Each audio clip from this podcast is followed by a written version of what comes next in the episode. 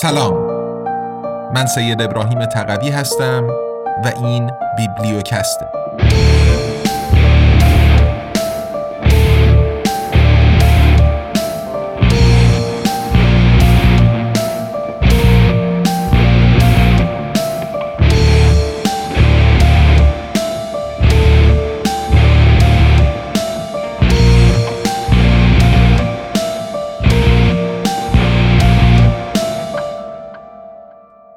امپراتوری یو ای قدرت جهانی بیوجدان. نوشته دانیل گنزر برگردان و صدای سید ابراهیم تقوی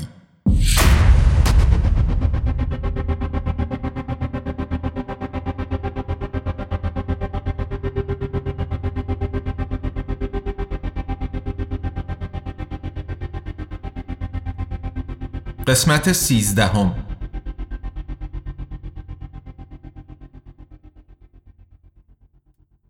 فصل هفتم ایالات متحده و جنگ جهانی دوم با جنگ جهانی دوم جایگاه ایالات متحده آمریکا به رهبری رئیس جمهور فرانکلین روزولت به عنوان بزرگترین قدرت جهان تثبیت شد. جنگ جهانی دوم که در 1939 آغاز شد بزرگترین فاجعه رقم خورده به دست بشر در تاریخ بشریت است. این جنگ در 1945 با پرتاب بمب‌های اتمی بر روی هیروشیما و ناگازاکی پایان یافت و آنچه از دیگر جنگ‌ها متمایزش می‌ساخت ابعاد گسترده قصاوت و بیرحمی بود. در پایان آن نزدیک به 60 میلیون انسان جان خیش را از دست داده بودند. اکثریتشان غیر نظامی و تعداد نامعلومی نیز با مجروحیت های شدید و تراماهای روحی دست به گریبان بودند. پیش از آن هرگز جنگی این تعداد قربانی نگرفته بود و پس از آن نیز چنین نشد. بیشترین تلفات 27 میلیون که 14 میلیون آن غیر نظامیان بودند به اتحاد جماهیر شوروی تعلق داشت. آلمان بیش از 6 میلیون کشته داد. یک میلیون از آنها غیر نظامی. برای لهستان نیز این جنگ یک فاجعه بود. 6 میلیون تن از شهروندان این کشور کشته شدند. از آنها 5 میلیون غیر نظامی.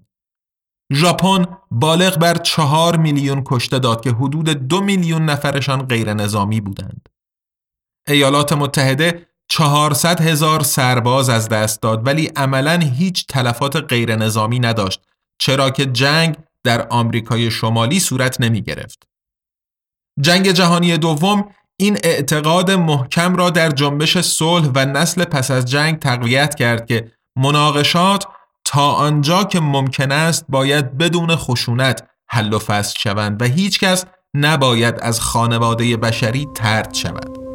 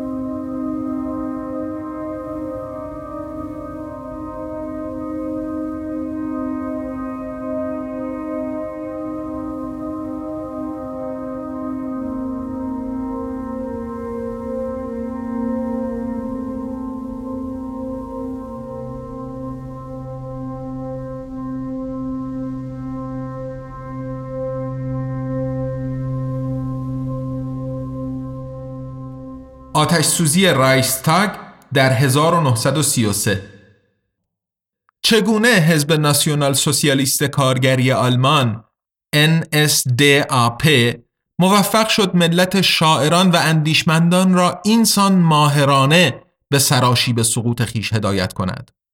با دروغ و پروپاگاندا. چنان که آتش سوزی رایستاگ در قبضه قدرت به دست نازی ها نقشی سرنوشت ساز ایفا کرد. چهار هفته پس از انتصاب آدولف هیتلر به عنوان صدر اعظم رایش در شب 27 فوریه 1933 رایشتاگ مقر پارلمان آلمان در آتش سوخت. هیتلر واکنشی هیستریک نشان داده و فریاد کشان گفت که آتش سوزی کار کمونیست ها و آغاز قیامی کمونیستی است. ولی این دروغ بود. امروزه همه نشانه ها چنین دلالت می کنند که آتش سوزی رایستاگ عملیاتی مخفیانه با پرچم دروغین از سوی نازی ها بوده است. احتمالاً شتورم ابتایلونگ SA یک ارگان جنگی شبه نظامی نازی ها عملیات را اجرا کرده است. چون این گمان می رود که رئیس رایستاگ هرمان گورینگ که در کاخ رئیس رایشستاگ در همان نزدیکی ساکن بود و یوزف گوبلز وزیر پروپاگاندای هیتلر خود ترتیب افروختن آتش را به واسطه اس‌آ داده و سپس گناه را به گردن مارینوس فان در لوبه یک کمونیست کمتوان ذهنی اهل هلند انداختند. اعضای اس‌آ از طریق تونلی زیرزمینی میان ساختمان رایشستاگ و کاخ رئیس گریختند. صدر اعظم رایش هیتلر پس از این آتش سوزی کارگران، روشنفکران و سیاستمداران کمونیست و سوسیال دموکرات را تحت پیگرد قرار داده و بازداشت کرد. روزنامه های چپ تعطیل شدند. حق آزادی بیان و همچنین حقوق مطبوعات و اجتماعات ملغا شد. چرا عامه آلمانی ها آگاهانه چشم بر هم نهادند هنگامی که مدام همسایه های بیشتری شبانه ناپدید می شدند؟ زیرا بسیاری تسلیم پروپاگاندای نازی ها شدند. شعارهای یکسان مدام تکرار می شدند و در خانواده بشری شکاف انداخته شد. وزیر پروپاگاندای هیتلر یوزف گوبلز معتقد بود که ملت اغلب بسیار بدویتر از آن است که ما تصور می کنیم. از این رو جوهره پروپاگاندا همیشه سادگی و تکرار است. فندرلوبه به مرگ محکوم و اعدام شد اگرچه به احتمال فراوان بیگناه بود. بنجامین هت مورخ آمریکایی می‌گوید این نظریه که مارینوس فندرلوبه رایستاگ را به تنهایی به آتش کشیده به کل غیر قابل دفاع است. حجم شواهد علیه این نظریه عظیم است. به نظر او محال است که یک فرد تنها توانسته باشد آن همه آتش های کوچک برافروزد. علاوه بر این ابزاری برای آتش افروزی در رایستاگ پیدا شده بودند که فندرلوبه اصلا استفاده نکرده بود. مانند مشعلی که پلیس در تالار اصلی پارلمان یافت. هت که درباره آتش سوزی رایستاگ مفصل تحقیق کرده می‌گوید محتمل ترین روایت این است که گروه کوچکی از مردان عضو اسا احتمالاً به رهبری هانس گئورگ گور که کارشناس آتش نشانی بود این آتش سوزی را در تالار اصلی آماده و روشن کرده بود بدون آنکه فندرلوبه کوچکترین اطلاعی از آن داشته باشد. فندرلوبه هلندی مهره سربازی بیش نبود که فدا شد.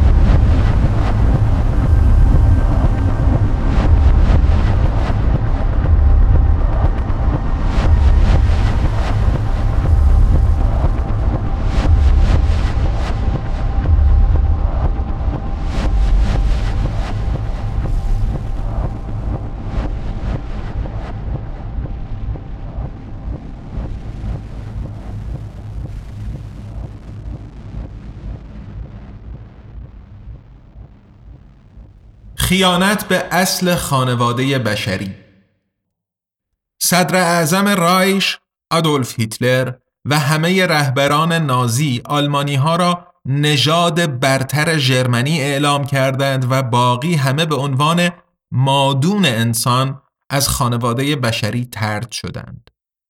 هر گونه احساس همدردی با دشمن ممنوع شد. هاینریش هیملر فرمانده Schutzstaffel اس اس در 4 اکتبر 1943 در پوزنان لهستان در همایش فرماندهان اس اس Gruppenführertag گفت یک اصل باید برای مردان اس اس مطلق باشد. صادق، شریف، وفادار و برادروار باید با همخونان خویش باشیم و جز این با هیچ کس. هیملر در ادامه می‌گوید آنچه بر سر روس ها می آید آنچه بر سر چک ها می آید برای من به کلی علصبیه است. اینکه دیگر ملت ها در رفاه زندگی کنند یا از گرسنگی سقط شوند تنها تا آنجا برای من اهمیت دارد که آنها را به عنوان بردگانی برای فرهنگمان نیاز داشته باشیم. جز این برای من بی اهمیت هستند. اینکه برای ساخت یک خندق ضد تانک ده هزار زن روس از خستگی از پا درآیند یا نه تنها تا آنجایش برای من مهم است که خندق ضد تانک برای آلمان به پایان برسد. خندقی عمیق و پهن برای جلوگیری از پیشروی تانک های دشمن. هیملر می افزاید من آرزو می کنم که اس اس با این دید با مشکل مردمان بیگانه و غیر جرمنی روبرو شود. به خصوص روزها هر شکاف در خانواده بشری و خار شمردن یک گروه مشخص حس همدردی را نابود می کند. نازی ها خانواده بشری را به جرمنهای خوب و مادون انسانهای بیارزش تقسیم کردند. این نجات پرستی دور از انسانیت و مرگبار بود. یهودیان از سوی ناسیونال سوسیالیست ها از خانواده بشری ترد شدند. شش میلیون آنها در اردوگاه های کار اجباری کشته شدند. همچنین هزاران معلول جسمی و ذهنی به دست نازی ها کشته شدند. شکاف در خانواده بشری و بیارزش شمردن یک گروه از انسانها همیشه یکسان پیش می رود. در آمریکای شمالی در زمان جنگ با سرخپوستان و تجارت برده سرخپوستان به عنوان وحشیان بربر و سیاهان به عنوان حیوانات فاقد ارزش انگاشته و اینگونه از خانواده بشری ترد شدند.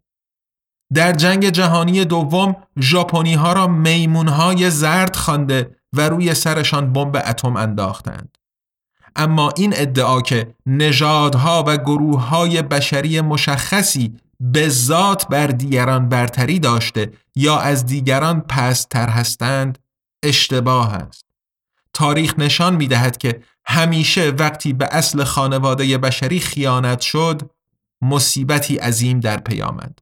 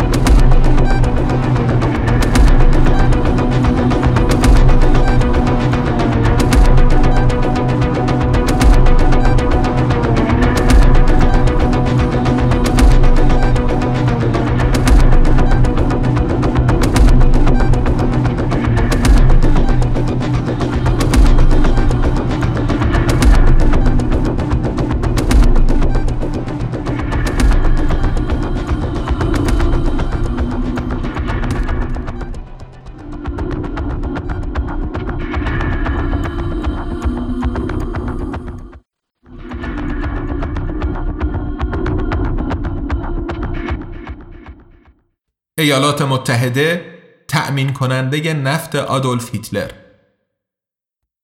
تاریخ جنگ جهانی دوم اغلب چنین روایت می شود که ایالات متحده تا پیش از واقعه پرل هاربر تنها یک تماشاچی بیطرف در حاشیه زمین بود تا آنکه برخلاف میل خیش و توسط ژاپن پایش به جنگ کشیده شد. اما این گونه نیست. ایالات متحده آمریکا حتی پیش از ورود رسمی به جنگ پس پرده بر جنگ اعمال نفوذ می کرد اینطور که تأمین کننده نفت صدر اعظم رایش آدولف هیتلر بود. این مسئله کلیدی بود چرا که از شاخصه های جنگ جهانی دوم تحرکات بسیار بر روی زمین، در آب و در آسمان بود. همه طرف های درگیر جنگ می دانستند که این تحرکات تنها با جریان انرژی در درجه اول نفت ممکن بودند. ولی آلمان و ایتالیا منابع نفت قابل توجهی در خاک خود نداشتند و از این رو به واردات متکی بودند. ایتالیا به رهبری نخست وزیر بنیتو موسولینی یک سیاست خارجی تهاجمی را دنبال کرده و در 3 اکتبر 1935 به اتیوپی حمله کرد. با این حال صادرات نفت به ایتالیا متوقف نشد. جامعه ملل سازمانی تأسیس شده پس از جنگ جهانی اول برای تضمین متقابل صلح اگرچه ایتالیا را به عنوان تجاوزکار محکوم کرده و تحریمهایی علیه این کشور وضع کرد توقف صادرات نفت خواسته وزیر امور خارجه انگلیس آنتونی ایدن را سراحتا از این تحریم ها حذف کرد. موسولینی بعدها به هیتلر گفت اگر جامعه ملل به توصیه ایدن در مناقشه اتیوپی عمل کرده و تحریم های اقتصادی را به نفت هم تعمیم داده بود ناچار باید ظرف یک هفته از اتیوپی عقب می نشستم. این فاجعه ای باور نکردنی برای من می بود. کفگیر آلمان هم به ته دیگ خورده بود. آدولف هیتلر می‌دانست که خروجی چاههای نفت کوچک موجود در خاک آلمان برای یک جنگ تهاجمی کم بود. در برنامه ای موسوم به برنامه حفاری رایش غیس بو پروگرام هیتلر در جستجوی نفت در سراسر آلمان فرمان حفاری داد اما توفیق چندانی نداشت نازی ها سپس تلاش کردند از زغال سنگ آلمان که فراوان در خاک خودشان یافت می‌شد نفت تولید کنند. شرکت شیمیایی ایگ فاربن که دفتر مرکزی آن در فرانکفورت آم ماین قرار داشت پرچمدار تولید کنندگان جایگزین نفت از زغال سنگ بود و از جمله در شهر لوینا آن را تولید می کرد که به همین دلیل این سوخت مشتق از زغال سنگ به نام ارزاتس جایگزین یا بنزین لوینا شناخته می‌شد. اما فرایند تبدیل پرهزینه بود. حدود پنج تن زغال سنگ برای تهیه یک تن بنزین نیاز بود. آدولف هیتلر اعلام کرد این سوال که هزینه های تولید این مواد خام چه اندازه اند اهمیتی ندارد. از دید او سوخت آلمانی باید محقق شود حتی اگر برای دستیابی به آن فداکاری نیاز باشد. اما با وجود بنزین لوینا و برنامه حفاری رایش آلمان در آستانه جنگ جهانی دوم با تأمین نفت مورد نیازش با استفاده از زغال سنگ یا نفت استخراج شده در خاک خود فاصله بسیار داشت. مصرف نفت یک کشور بر اساس بشکه سنجیده می شود که هر بشکه 159 لیتر است. از صد هزار بشکه نفتی که آلمان در 1938 روزانه نیاز داشت تنها حدود دو هزار بشکه مصنوعی از زغال سنگ تولید و ده هزار بشکه دیگر نیز از چاههای نفت کوچک آلمان تأمین می شد. با این دوازده هزار بشکه هیتلر تنها می توانست دوازده درصد نیاز نفتش را تأمین کند و با واردات 88 هزار بشکه نفت در روز شدیداً به خارج وابسته بود. راسل فریبرگ روزنامه‌نگار آمریکایی که در جنگ جهانی دوم به عنوان سرباز خدمت کرده بود و بعدتر برای روزنامه شیکاگو تریبیون قلم می‌زد همراه با رابرت گورالسکی که او نیز به عنوان سرباز آمریکایی در جنگ جهانی دوم خدمت کرده بود و بعدها به عنوان خبرنگار برای NBC نیوز کار می کرد درباره تجارت نفت در جنگ جهانی دوم تحقیق کردند. ایالات متحده در آن زمان بزرگترین تولید کننده نفت جهان بود. در آغاز جنگ ایالات متحده 3.5 میلیون بشکه در روز تولید داشت که معادل 60 درصد تولید جهانی آن دوره بود. تا سال 1945 آمریکا توانست تولید نفت خود را به چهار ممیز هفت دهم میلیون بشکه در روز افزایش دهد. هر کس در جنگ جهانی دوم با حمایت ایالات متحده آمریکا می جنگید نفت کافی در اختیار داشت و پیروز می شد. هر کس علیه ایالات متحده می جنگید نفت کم داشت و شکست می خورد. فریبرگ و گورالسکی ثابت می کنند که ایالات متحده مهمترین تأمین کننده نفت آدولف هیتلر بوده است. اندکی پیش از آغاز جنگ آلمان روزانه 25 هزار بشکه نفت از ایالات متحده خریداری می کرد. همچنین از رومانی و مکزیک هر کدام ده هزار بشکه و مقادیری کمتر از ونزوئلا، روسیه، ایران و پرو.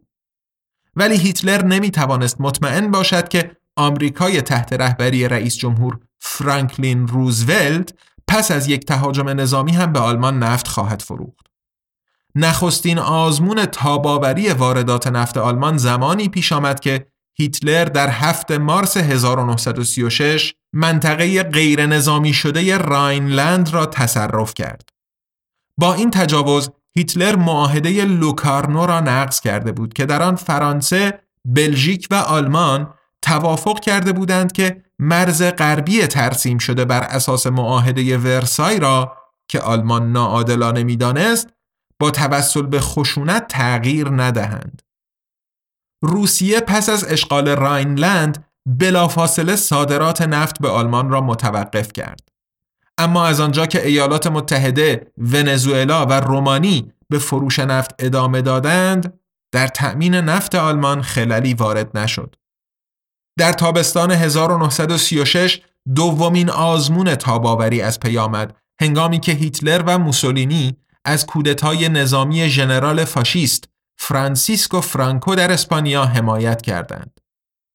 کودتاچیان اسپانیایی نزدیک به فرانکو در فوریه 1936 دولت جمهوری منتخب دموکراتیک اسپانیا را سرنگون کرده بودند اما تنها امکاناتی اولیه برای جنگ هوایی داشتند و از این رو از آلمان و ایتالیا درخواست کمک کردند که در پی آن این کشورها از جولای 1936 هواپیماهای ترابری به اسپانیا اعزام کردند. وقتی که جمهوری خواهان اسپانیایی تحت حمایت اتحاد جماهیر شوروی و مبارزان داوطلب سوسیالیست از کشورهای مختلف اروپایی مدام موفقیت‌های بیشتری کسب کرده و عرصه را بر فرانکو و کودتاچیان تنگتر می کردند، هیتلر در 3 اکتبر 1936 لژیون کندور را اعزام کرد. هواپیماهای جنگنده و بمبافکنهای آلمانی با سوخت نفت مستقیما در جنگ داخلی اسپانیا مداخله کردند. مشهورتر از همه بمباران شهر کوچک باسکی گرنیکا در 26 آوریل 1937 بود. این کشتار به عنوان نمادی از وحشت جنگ به دست نقاش مشهور اسپانیایی پابلو پیکاسو در یک نقاشی جاودانه شد. عملیات کندور فوق محرمانه بود. خلبانان آلمانی به بهانه گذراندن تعطیلات به اسپانیا سفر کرده و با یونیفرم هایی فاقد هر گونه نشانی از ملیتشان عملیات می کردند. در آلمان وجود لژیون کندور تا آغاز جنگ جهانی دوم انکار می شد. مداخله نیروی هوایی آلمان عامل مهمی در پیروزی فرانکو در جنگ داخلی اسپانیا به حساب می آمد.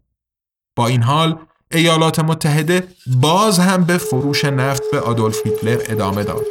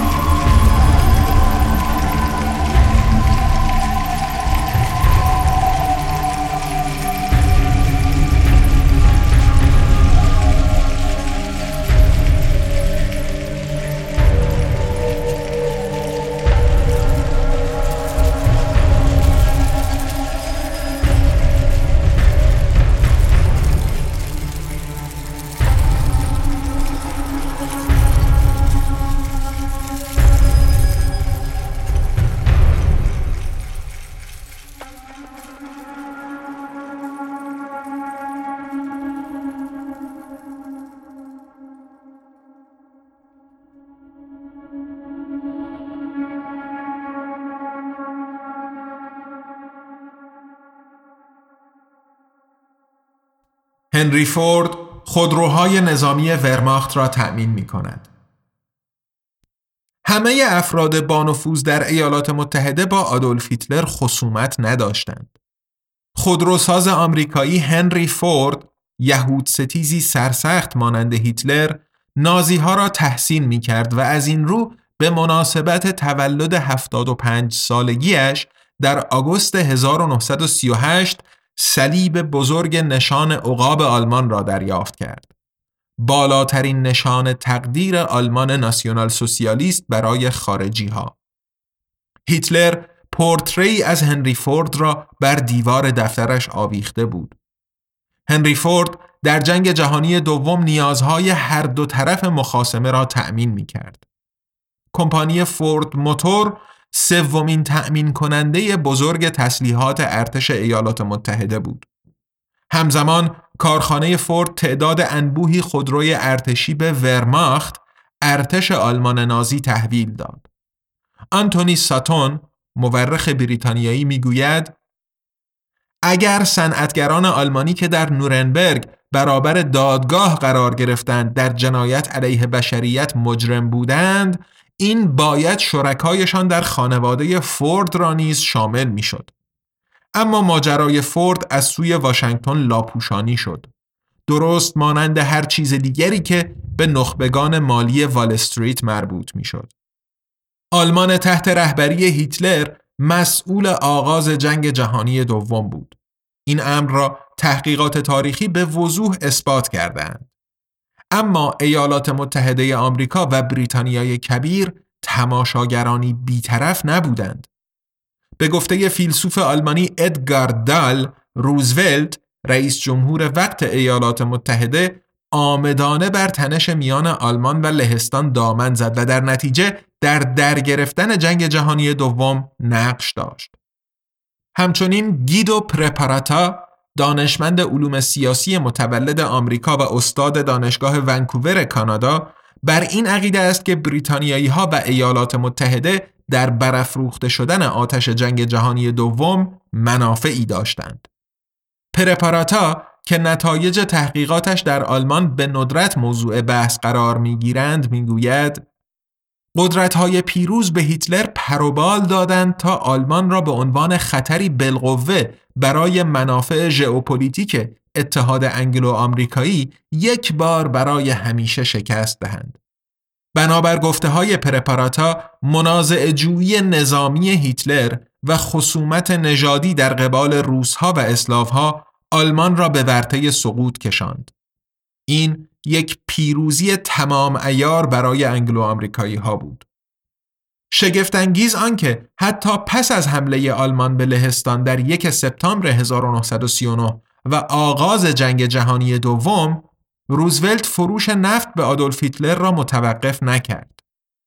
پس از تصرف لهستان آلمانی ها که همچنان نفتشان از آمریکا تأمین می‌شد در آوریل 1940 وارد خاک نروژ شده و پس از مدت کوتاهی کنترل کل کشور را در دست گرفتند. دانمارک هم به تصرف ورماخت درآمد. در بهار و تابستان 1940 بلژیک، هلند، لوکزامبورگ و در آخر فرانسه سقوط کردند. تنها بریتانیای کبیر توانست در پاییز 1940 در نبرد هوایی از آلمان شکست نخورد که در نتیجه هیتلر تهاجم برنامه ریزی شده به این جزیره را به تعویق انداخت. در 1941 یوگسلاوی و یونان نیز سقوط کردند. آلمان در مدت به شکل خیره کننده کوتاهی تقریبا تمام اروپا را با نبردهای برق‌آسا Blitzkrieg تصرف کرد. پایه و اساس این عملیات را نفت تشکیل می‌داد که آلمان تقریبا تمام نیازش به آن را وارد می کرد.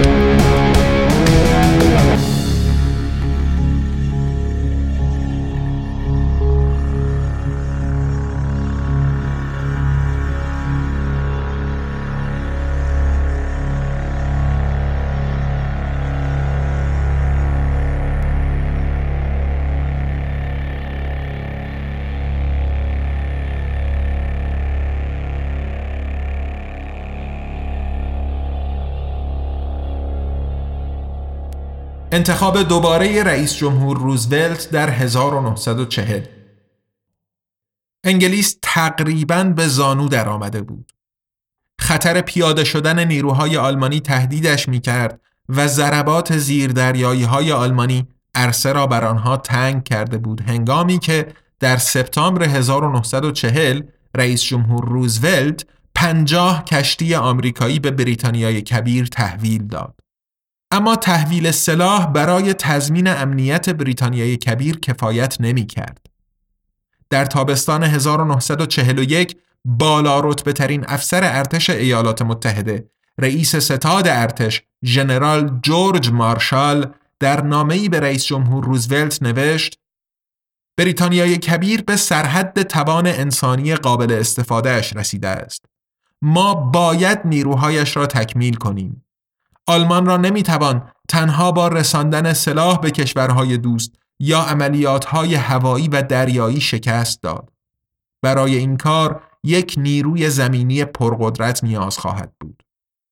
مارشال خواهان ورود ایالات متحده به جنگ در حمایت از انگلستان و پیاده شدن سربازان آمریکایی بر خاک اروپا بود.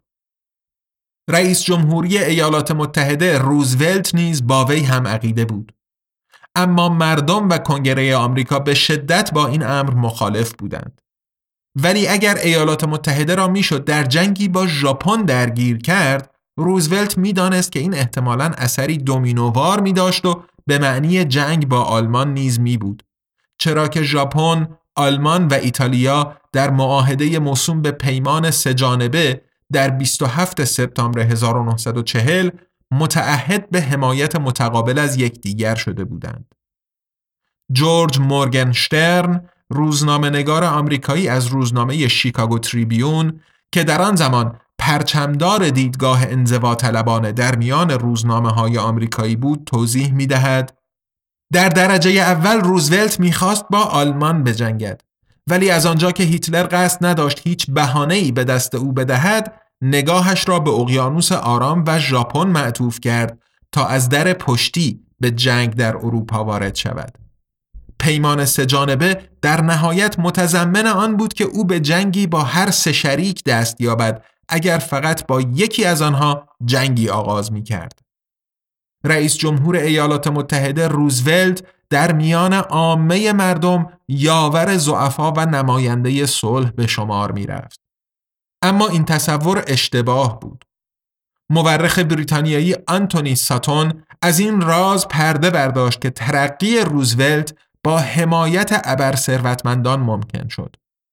به گفته ساتون خانواده های متمول دوپون و راکفلر در مبارزات انتخاباتی سال 1932 از روزولت حمایت و او را اینگونه در سال 1933 روانه کاخ سفید کردند.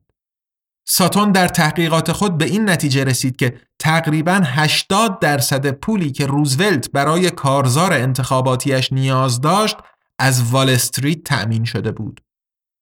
روزولت خود به خوبی بر این حقیقت واقف بود که به این ابر ثروتمندان وابسته است و نیز می‌دانست که آنها از زمان ریاست جمهوری اندرو جکسون 1767 تا 1845 از پشت پرده سکان هدایت سیاست را در دست دارند. رئیس جمهور روزولت در سال 1933 در نامه‌ای محرمانه به ادوارد مندل هاوس دیپلمات آمریکایی نوشت حقیقت مسلم این است و این را شما هم دقیقا به همان خوبی می‌دانید که من که از دوران اندرو جکسون بخش های مشخصی از مراکز بزرگ مالی بر دولت مسلط هستند. البته که این اظهارات علنی نشدند. در حالی که در اروپا و آسیا جنگ جهانی دوم ویرانی به بار می آورد، رئیس جمهور روزولت باید در 5 نوامبر 1940 بخت خود را برای انتخاب مجدد می آزمود. از آنجا که او از سال 1933 دو دوره چهار ساله زمامداری را به پایان رسانده بود، شرکت مجددش در انتخابات قطعی نبود. چرا که پیش از آن هرگز رئیس جمهوری بیش از دو دوره خدمت نکرده بود و پس از جنگ جهانی دوم این امر حتی به سراحت ممنوع شد. علاوه بر این رئیس جمهور مبتلا به فلج اطفال بود و از کمر به پایین تقریبا به طور کامل فلج بود و از این رو بر صندلی چرخدار می نشست. بسیاری آمریکایی ها به خطا گمان می کردند که روزولت آدم درست برای دور نگاه داشتن کشور از جنگ است. چرا که روزولت همواره در برابر مردم اعلام می کرد که ایالات متحده را وارد جنگ نخواهد کرد. اندکی پیش از برگزاری انتخابات روزولت در سخنرانی 30 اکتبر 1940 خود در بوستون قول داد. قبلا این را گفتم و دوباره و دوباره نیز خواهم گفت. پسرانتان به هیچ جنگ خارجی فرستاده نخواهند شد. جامعه سخنان او را باور و نامزد حزب دموکرات را با 54 درصد آرا برای دوره سوم زمامداری انتخاب کرد. ولی روزولت جامعه را فریب داده بود. او مرد صلح نبود.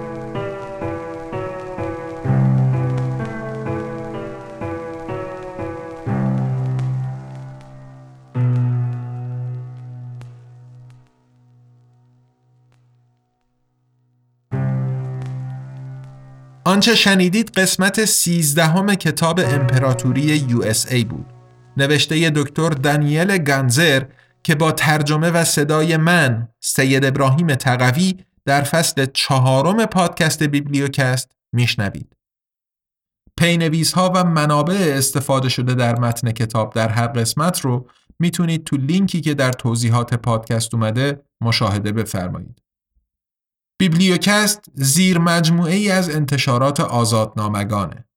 یه انتشارات مستقل تأسیس شده در برلین که کتابهای الکترونیک و صوتی به زبان فارسی رها از سانسور منتشر می‌کنه و از اونجا که بخش اعظم مخاطبش یعنی جامعه فارسی زبان در ایران دسترسی به پلتفرم های بین المللی برای خرید محصولاتش نداره این آثار رو همزمان در قالب پادکست بیبلیوکست به کارگردانی و مزین به موسیقی لرد ارس به رایگان در اختیار عموم قرار میده. کتاب های قبلی آزادنامگان یعنی کوالیتی لند، ابرقدرت ریاکار و بهار به صورت کتاب الکترونیک و صوتی تو پلتفرم های مختلف برای فروش عرضه شدن و دوستانی که تمایل و دسترسی به این پلتفرم ها داشته باشن می‌تونن خریداریشون کنن. کتاب های الکترونیک آزادنامگان روی گوگل پلی بوکس و اپل بوکس منتشر میشن و کتاب صوتی روی پلتفرم های متعددی که لینک هاشون توی صفحه هر کتاب روی سایت آزادنامگان قرار داده میشن. همونطور که عرض کردم آزادنامگان یه انتشارات مستقله که با هدف تقویت آزادی بیان و مبارزه با سانسور راه اندازی شده و ادامه پیدا کردن کارش در گروه همراهی و حمایت شماست. شما می‌تونین با دنبال کردن آزادنامگان در شبکه های اجتماعی منتقل کردن نظرات، انتقادات و پیشنهاداتتون و همینطور معرفی ما به دوستان و آشنایانتون به همون در مسیری که پیش گرفتیم کمک کنید. برای حمایت مالی از آزادنامگان هم می‌تونین غیر از خرید محصولاتش از لینک های هامی باش، پیپال یا سابسکرایب استار که در توضیحات پادکست قرار داده شدن استفاده بفرمایید. در فصل چهارم بیبلیوکست ما با هفته یک قسمت پنج شنبه هر هفته در خدمتتون خواهیم بود و خوشحال میشیم از دریافت بازخوردهای مثبت یا منفی از شما شنونده های عزیز. پس با ما همراه بمونید. تا قسمت بعدی بیبلیوکست ارادتمند تقدیم